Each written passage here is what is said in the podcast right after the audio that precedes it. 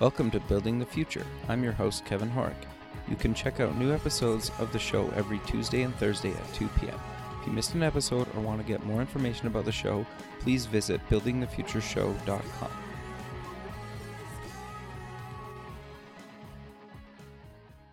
Welcome back to the show. Today we have Tom Martin. He's the founder at LawDroid and co founder at Vancouver Legal Hackers. Tom, welcome to the show.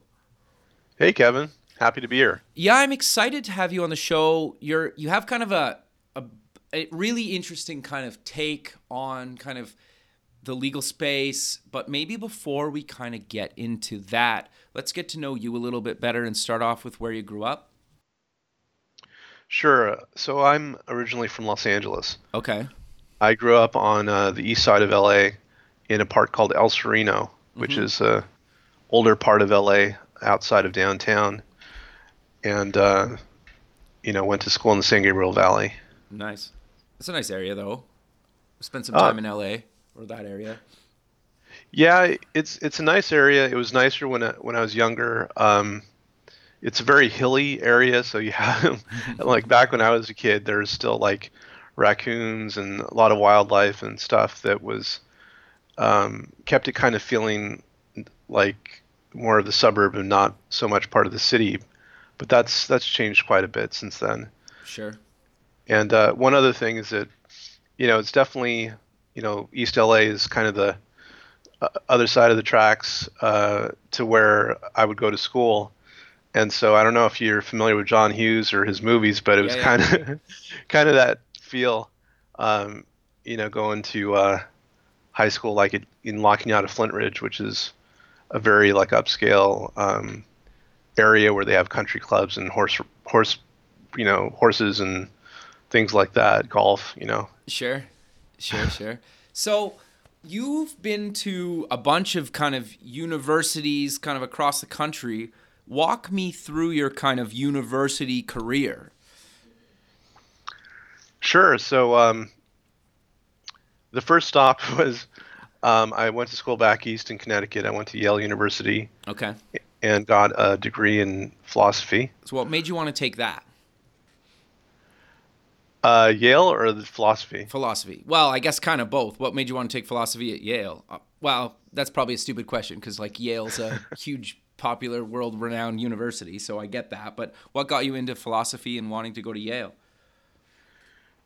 Sure. Um, well, when I was in high school, I, you know, I was always, and I don't know if this is d- kind of different now, but at the time I was a very reflective kid. You know, I, I read a lot um, in terms of uh, science and like theoretical physics and stuff. Not that I totally understood everything, okay, Sure. but but like th- that kind of stuff really made me think a lot about like the nature of things and um, not to get too nerdy about it but um, that kind of um, point of view was where i was at then Interesting. and i really Yeah. wanted to yeah i really wanted to explore it and so you know i went and, and looked at a few different uh, universities and yale just really hit a chord with me there was something about the energy of the place um, there's a very high level of engagement with all the students they're extremely uh, bright involved kids Sure. and um, and then the the aesthetic of the campus is a kind of a gothic kind of feel Yeah. to yeah. it. I've And seen I- photos. I've never been, but it looks like a rad campus. Yeah, yeah, and uh, so it all just struck a chord with me, and it, it seemed to fit together. So that's why I ended up doing that. Okay, and then and then you went back to California for your law degree. What what made you go kind of back to UCLA? Well, UCLA was coming back home to LA. Sure. Um, my family is in LA, and I'd been away for a while, and I thought I'd set down my roots Gotcha. Uh, in LA. sure. yeah. So, and then once you you you left university, you've kind of worked all over all over the states. Kind of walk me through your post university career before kind of you you got into kind of LawDroid and and kind of all the other things you're involved in right now. Yeah, sure. I I had a, I guess, an atypical type of, um,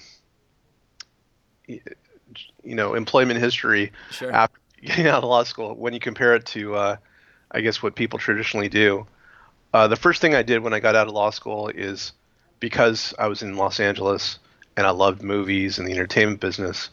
Um, I actually first went into that. So I Okay. worked, um, you know, for a producer, a movie producer named Jon Peters. Okay.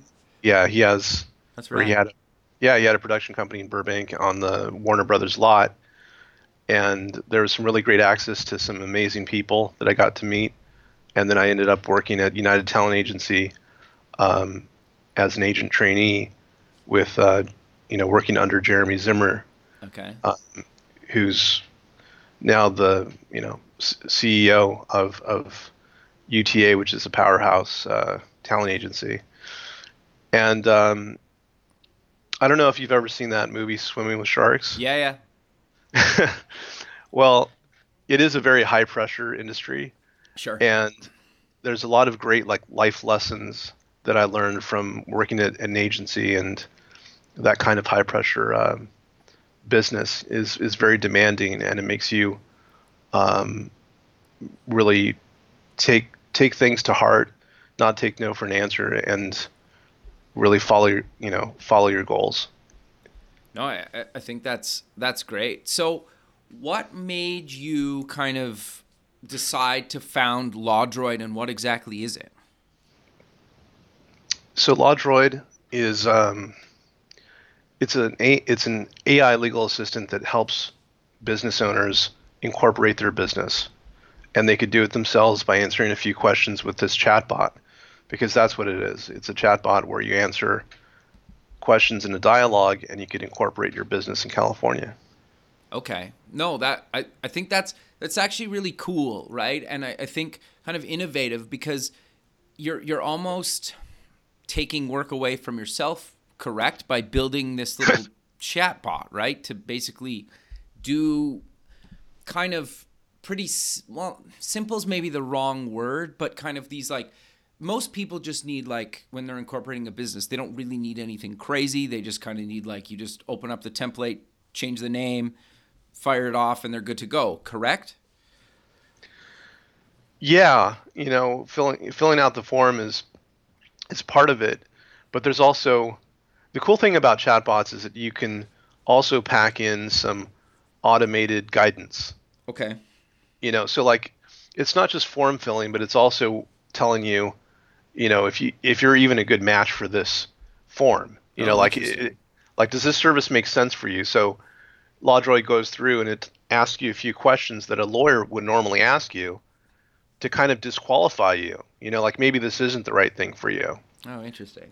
And then once you are qualified and you fit, you know, okay, this this particular way of incorporating makes sense for this person, then it goes through and informs the user, hey, these are all the things you need to know about um, as consequences of incorporating like this. Gotcha. Like, you know, you're gonna have to pay a minimum franchise tax fee every year of eight hundred dollars is one of them. okay. And um, so the the cool thing about chatbots is that you could you could put those two things together: the document generation with uh, you know guidance on how to how to fill it out and what it means. No, I, I think that's great. So, kind of walk me through kind of the process. Like, I, I download the app and then I can, you know, I I just kind of answer the questions, or or is it a little bit more complicated than that? Or and can I do it from the web as well? So right now it's uh, currently on Facebook Messenger, Okay. and so it's going to be available on on other platforms like Skype and Slack and you know WeChat and others. yeah. but but the first one I started off on is Facebook Messenger, just because you know we have 1.2 billion monthly active users, and it seemed like a good platform to start on. Sure. Um, but all you do is you hop into Messenger, uh, answer a few questions, and the whole thing probably takes about 10 minutes. And at the end of it, it emails you your form, and you just print it out, sign it, and, and mail it in. Now, if you didn't want to do that yourself and have have me do it, then you just you know, you can um, you can opt into doing that for a small fee. Sure. So, what is the cost to use LawDroid? So there's one thing that that's impossible to get around, and that's the state filing fee, which is 100 bucks okay. in California. Sure. But other than that, it is possible possible to go through LawDroid and actually get the whole service for free. Okay. That's if you do it yourself completely, where you know you print it out, you sign it, and mail it in. That's actually free. Okay. But there's a number of opportunities when you fill it out where you can opt into additional services. I got like, you. Yeah, like I file it for you, um, or if you choose to have LawDroid be your registered agent for service of process, which is the person who receives paperwork for the company, then that's a fee that is an annual recurring fee. Um, or if you want to get some legal advice, you can pay to have a you know 30 minute consult with a lawyer. Sure, I, I think that's that's great. Like I, I love what you're doing with the whole kind of you're basically bringing technology into a space that's not known for having technology, right? Like any kind of experience I've had kind of with a lawyer in the past, I don't mean it mean, it's just it's usually just like they might send you like a Word doc or a or a PDF, right? And it's just kind of like you, you get on the phone with them or you go meet them in person and there's not really any technology or kind of modern technology in in the space, right? And I think there's huge opportunity for for like obviously for what you're doing and kind of taking that forward, right? And and kind of pushing your guys' industry a little bit more kind of modern. Yeah, definitely. I think if somebody were to invent the profession of providing legal services now, mm-hmm. um, it would definitely not look the way it, it does. Like you wouldn't have um, lawyers sitting in high-rise offices with marble floors and um, you having to like you as the client having to plan your entire day and business and everything around the lawyer schedule. And you know like it, it the, the way the current system is is that the lawyer is the center of the universe and the client has to find their way around the lawyer's time gotcha. and and all that. And it, the way things should be and the way they are in pretty much every other service industry is the other way around. It, it rotates around the customer um, and that's that's fundamentally the shift that's happening um, is to build a client centered uh, approach for providing legal services and something that just feels natural to everyone which is we live on our phones we message all of our friends and family all the time. Yeah sure. And to have to have something where we live that's just as easy to communicate with um, like a chatbot for example and to be able to whenever you need it on demand 24/7 get some get some vital information that you need or to get some legal services done on the fly is is just going to be the the new normal um, sure. fairly quickly. Well, and I also think though just like to your point earlier is where I can do everything kind of myself for free, but throughout the process I can kind of get help or consultation or I can like set up a meeting or call or or whatever with you, right? I think I think like people I think sometimes people are kind of unsure about what they need and I would put myself in that boat like I'm, I'm a creative person like I, I the, the legal stuff has kind of always been so foreign to me so sometimes I you know I'll take a crack at something but then at some point I'm like you know what like I want to you know call Tom quickly right and get his opinion on this that's relevant to me, right? But I might mm-hmm. at least start off the process kind of on my own. But it's it's an interesting kind of space that you're playing in, and I think you're kind of at the beginning of the whole thing, at least from like technology being put into the legal space. I know there's tons of sites online that kind of you can download a templated document of for whatever, but I think actually being able to kind of build this stuff on the fly you know, and incorporate a business and kind of whether I use a lawyer throughout the process or do it myself through kind of your LawDroid, I, I think that's actually really cool and, and really innovative. Thank you. Um, yeah, I mean this this particular thing has been a thread that's run through uh, my legal career, which is making legal services available to to regular people. You know, like to make legal services accessible and affordable. The big buzzword in the legal industry is access to justice. Okay, interesting.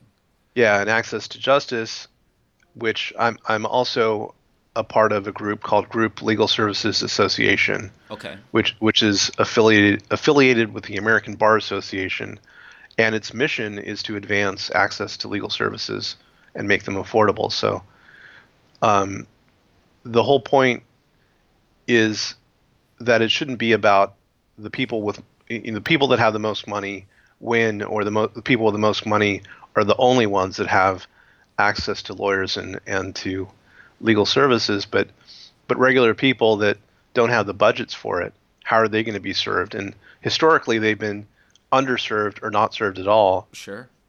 And so these kinds of automated uh, legal service systems are going to be able to provide um, a type of um, you know legal information, uh, simple services, and advice to you know, most people that couldn't afford it. Sure. And I, I think it's a great access point for them to get involved in the system that they haven't to date really been able to get active in. No, I, I, I- love that. And I, I think the thing that's interesting to me about what you guys are doing is like the, the whole startup culture is um, is kind of super trendy right now. And I, I don't mean that in a mean way. I like I'm part of that. Like I'm, you know, I work on other stuff in the, the day. So, but I think part of it is is like a lot of people, especially when they're they're doing a startup, whether it's themselves or with a co-founder or a few founders, you know, having kind of a legal documentation and everything kind of set up early on is super important. And I think, you know, just even incorporating your business and, and whatnot is super important. But it traditionally it's been so expensive that it's just not worth it when it's like, you know, you and a buddy just like spending your evenings and weekends hacking out a little web project that you're like, maybe we'll turn this into a startup one day, right? Like but when somebody like yourself is kind of lowering the barrier of entry to actually getting, you know, your kind of legal stuff in order sooner than later is only beneficial for for everybody kind of involved. Yeah, and that's exactly what I'm trying to do is to make it so that any any entrepreneur, business owner who wants to incorporate, who wants to formalize their business, you know, so they can get get their, you know, corporate bank account set up, start being um, you know, keeping their books as a corporation uh, to some extent having additional credibility because they're incorporated. Sure. like that they, they could do all of that. You know they, they don't have to worry about saving up the two grand or three grand that it's going to cost to retain a lawyer to be able to do that. And to make it something that is not going to be a bottleneck to their to their progress. No, I I think that's great. So for people that don't fully understand how does it work? Like if I don't live in California, can I incorporate my business in California or any other state or how does that kind of work? so two two things i mean number one anyone can incorporate in california Okay. Whether you're do You you, don't- have to be an American citizen? um, no you don't Okay, interesting. Uh, but but I'm not saying that you should do that. I'm saying you can do. I'm saying you you can do like if you live in Texas, you can incorporate in California. It might not be the best idea Okay. because if you're actually conducting your business in Texas, for example, then you would have to pay Texas your you know a corporation tax in addition to California. So you're kind of like Uh, shooting yourself in the foot. Got you. So for California, it's you know it's it's basically for California residents who are conducting the business here, and they want to incorporate. Okay. Um, the plan is to expand into additional states so that you know the next one logically would would likely be Delaware okay. and uh, and others. It- is But- Delaware because like I've I've kind of heard and you can I'm curious to know your thoughts on this. Like I know Y Combinator and, and some other kind of big kind of incubators tell everybody to incorporate their startup in, in Delaware. Is that do you agree with that? Do you what's your thoughts on that? So like like most legal questions, it's uh, highly fact specific. So it depends. Like it depends on what what the people are trying to accomplish. Like the people that are trying to form this corporation, what are their goals? And if their goals are just to, you know, run a restaurant, for example, in California, Mm-hmm.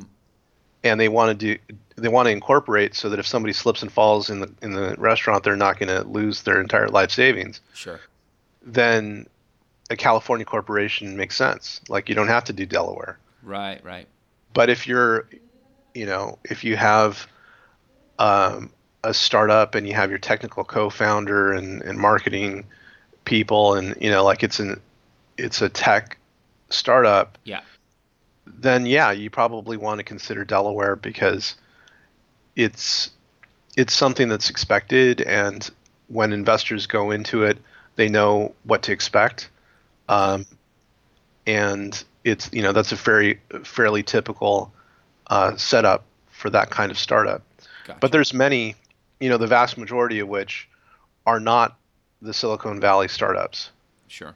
which are just you know mom and pop stores or um, you know just entrepreneurs that are not doing tech that are looking to to get their businesses started and and so what I'm doing right now is kind of geared more towards them Okay. because Gotcha. because incorporating in California this particular niche is is a little more local um, but I think that there's also a large uh, market to be captured for those that are doing startups and even beyond the you know tech startup um, there's a lot of other companies that consider Delaware simply because Delaware has a very large body of law that's dedicated to you know corporate litigation and how corporations work and it's it's much more developed than a lot of states Okay. Interesting. yeah Interesting. I didn't. I didn't really like. I've always heard that, but I didn't really realize why until now. I guess.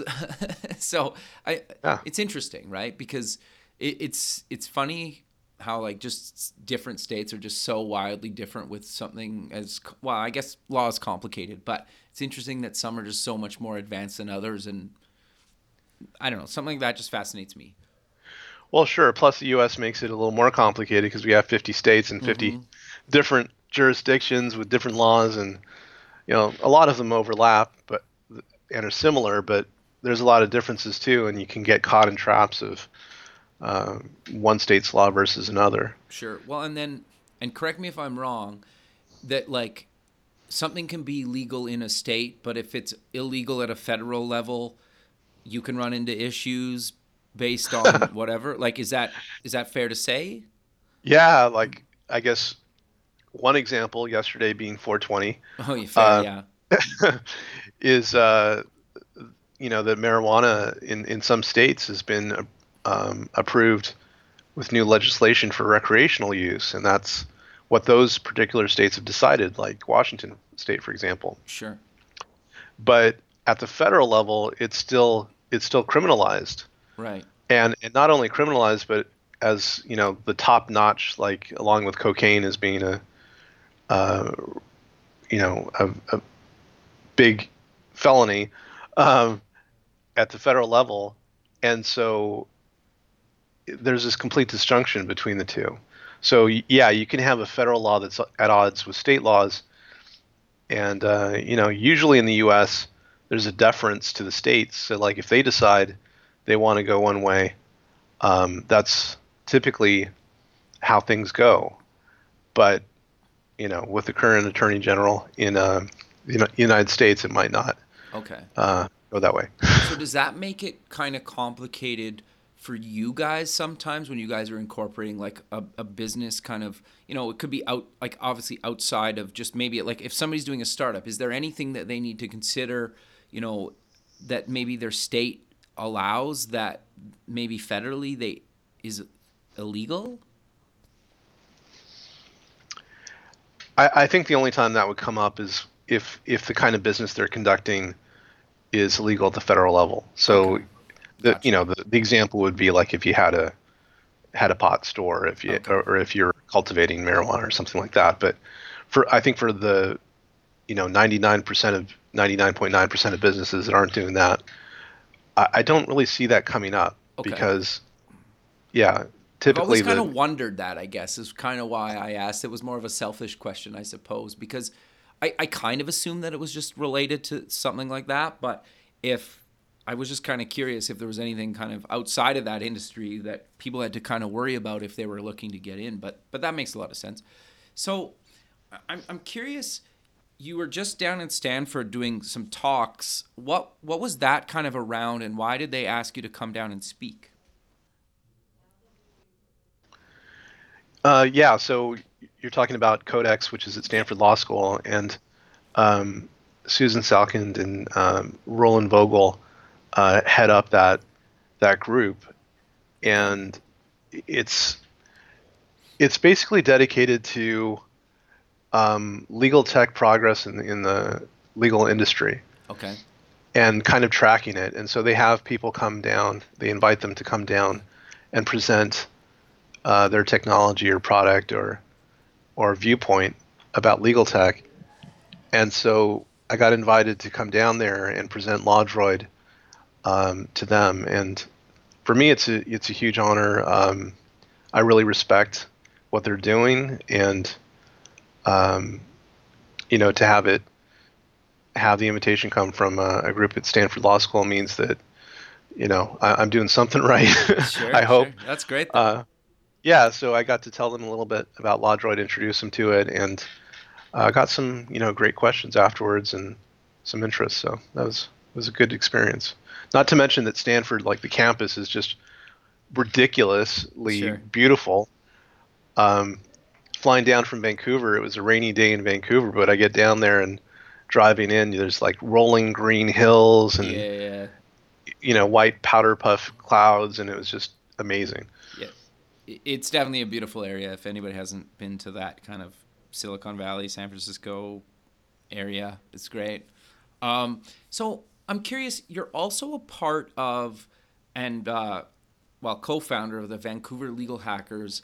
I know it's kind of a global organization, but what what is the Legal Hackers kind of organization, and and what are you guys doing in Vancouver that is kind of unique and and kind of different and you know kind of pushing the boundaries of legal technology? Right. So Legal Hackers is an international uh, organization based out of New York, Okay. and its aim is to come up with creative technological solutions to legal problems. Okay. And so the the actual movement towards this started four or five years ago. I remember going to a few conferences back then where when nobody was Sure, was sure. was really interested or into this. It wasn't mainstream yet.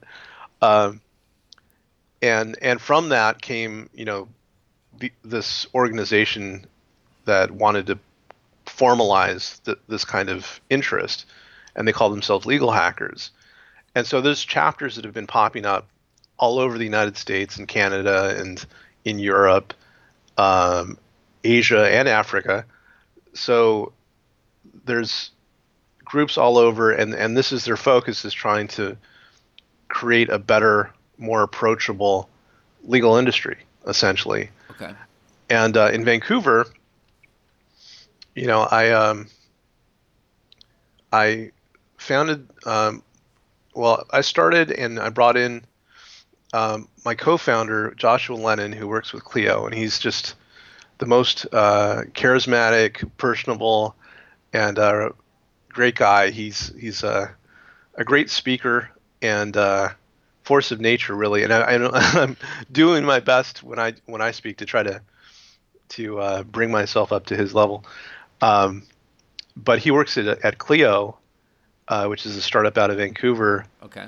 that does uh, uh, practice management for lawyers. And they've been very successful. They have a conference every year that's off the hook. There's like so many people that attend, and um, it, it's a very popular conference.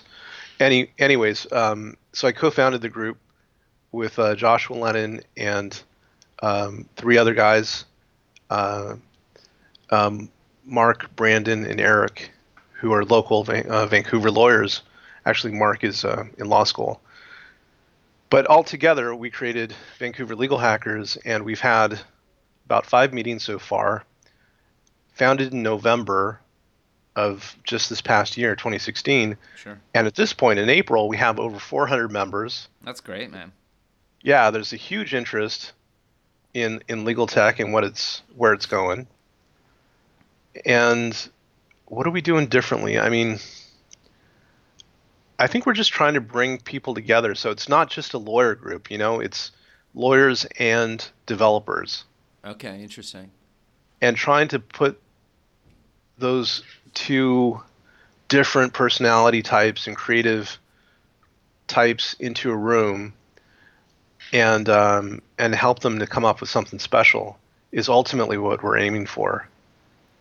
No, I I, I love that. I, I think that's great, right? And I think kind of more industries I think need to do what you guys are doing because it, it sounds maybe kind of bad in, in some cases, but I think technology is moving into every industry. So like obviously you get that and you're trying to be like you're trying to create that instead of kind of get run over by that right and i think there's a lot of people that work in these industries that technology shows up and then they don't know what to do right? And and sometimes their their business gets wiped out or just put online or or whatnot right? And instead of you know you don't seem that worried about bringing technology into the legal space, you're actually trying to move the legal space forward by by accepting and embracing and kind of building technology into the legal field.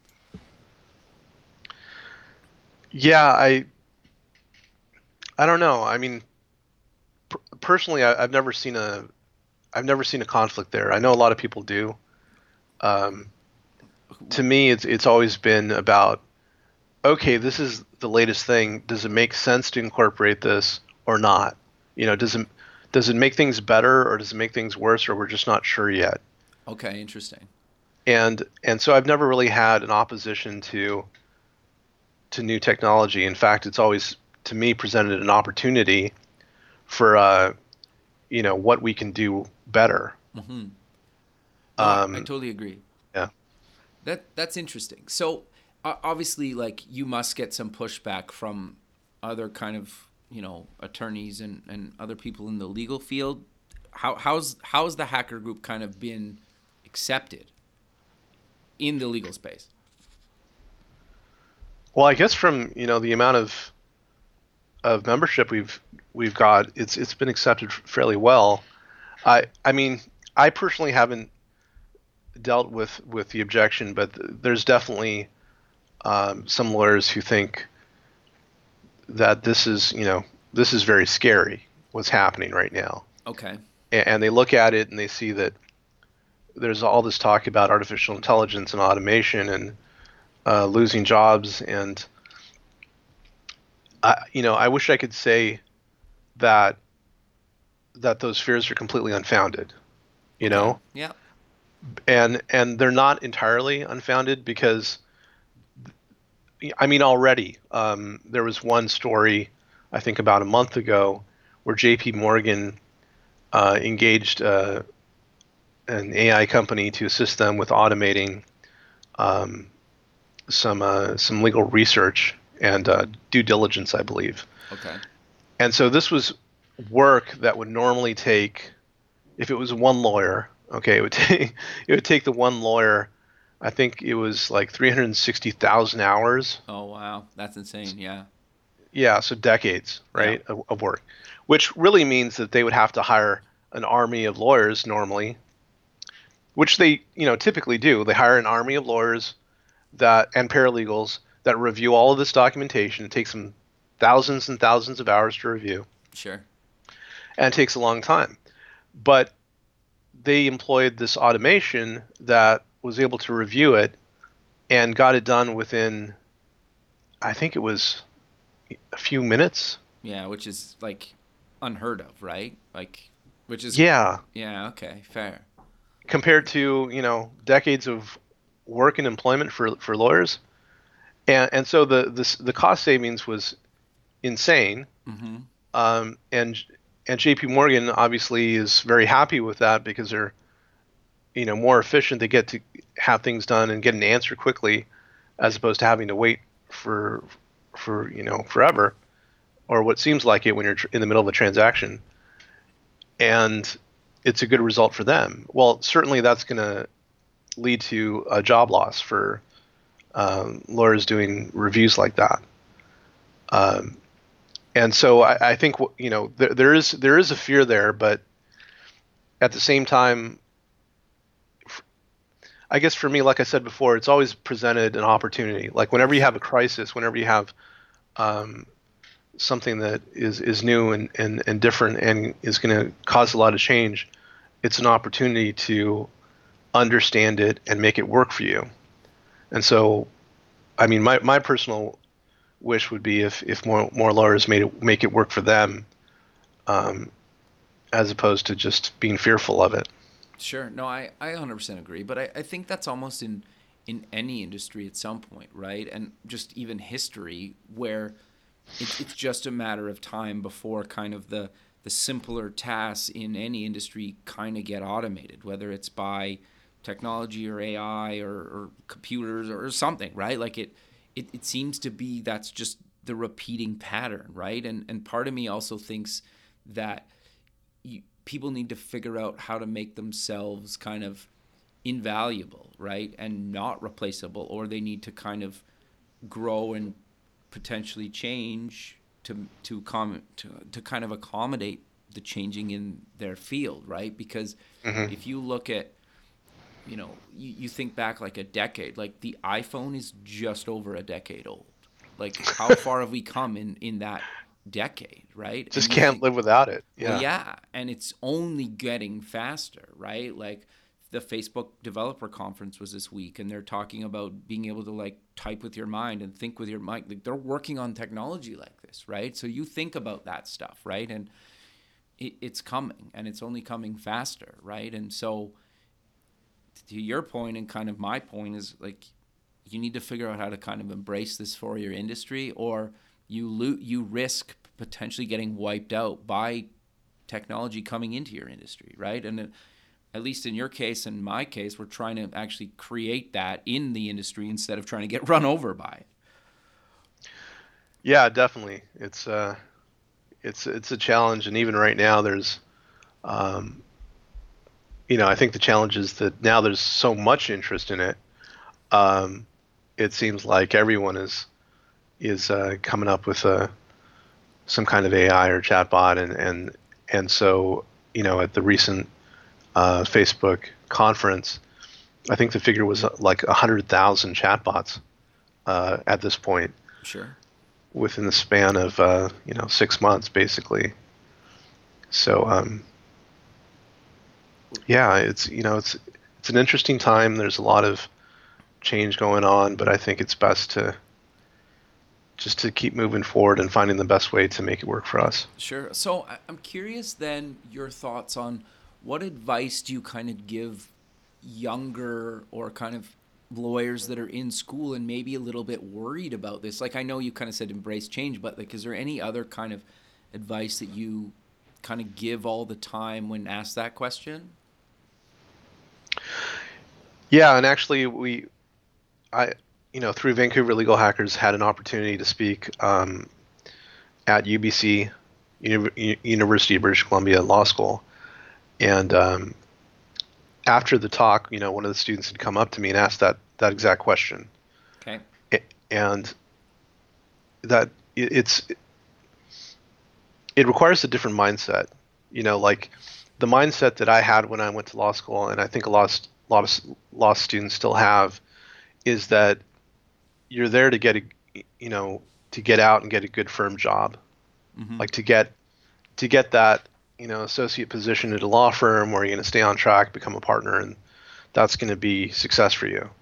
And I think that what has happened over the past decade really is that that has been completely broken open and you have you have to not not just consider other other paths than that um, you, you know you have to consider them you have to look at for example uh, like Joshua Lenon, right? He's working for Clio, which is a startup, and he's their quote unquote lawyer in residence. So he does a vast number of different things, um, but outreach to other outreach to practicing lawyers is one of them. Right. Um, he he also comments on the state of the industry and does talks about where things are going.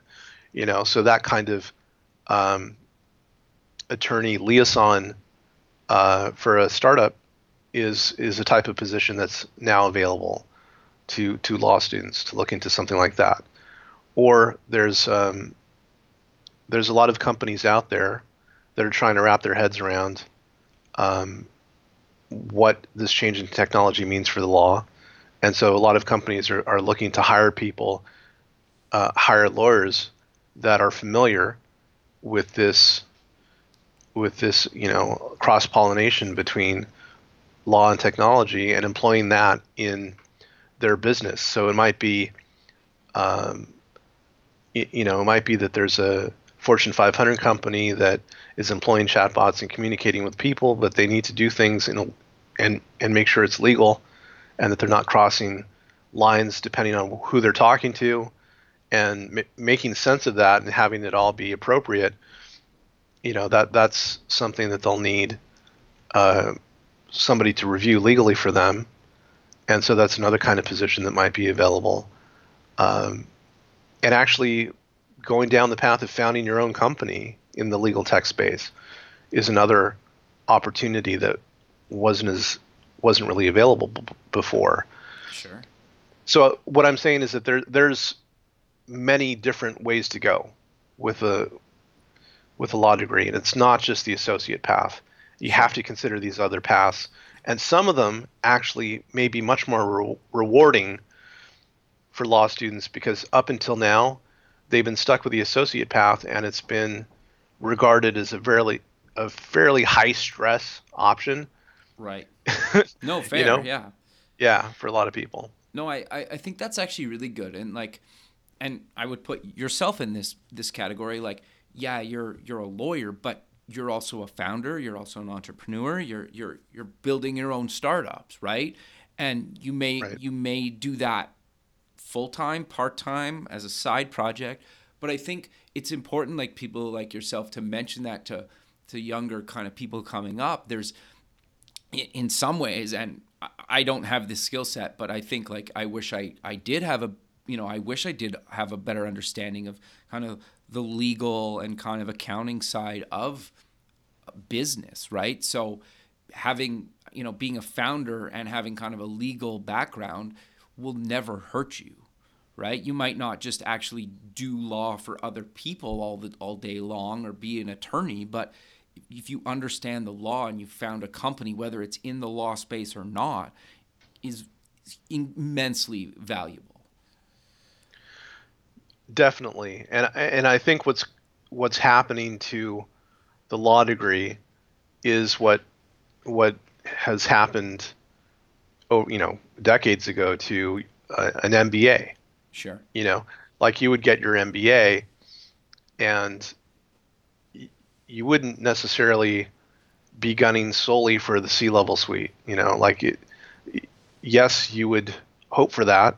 Sure. But there's, but basically, it's a general um, business education and credibility that you would get that would serve you well in, in a number of different types of positions within business.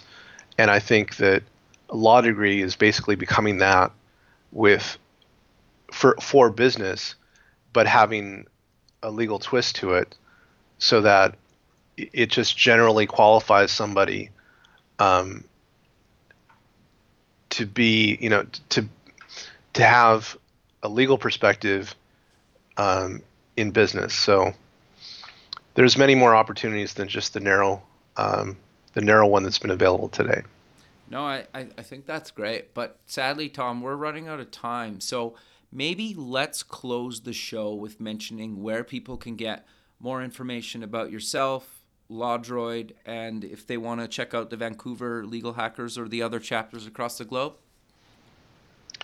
Yeah, definitely. So for legal hackers, definitely visit Meetup, you know, and go on to meetup.com and just type in legal hackers, and you will definitely find uh, your local group if there is one. Sure. And if not, just uh, you know, check out the Legal Hackers website, and you can actually start up your own uh, local chapter if you want. That's great. Um, as for LawDroid, you could follow me at uh, LawDroid1 on Twitter. Okay. And the website is just lawdroid.com. And so you can check out uh, a number of blog articles about how to improve your business profitability and automation, and also give uh, LawDroid a spin and check it out if you need to incorporate. Perfect, Tom. Well, I really appreciate you taking the time out of your day to be on the show, and I look forward to keeping in touch with you. And have a good rest of your day. You too, Kevin. Thanks a lot. Thanks. Bye. Okay. Bye.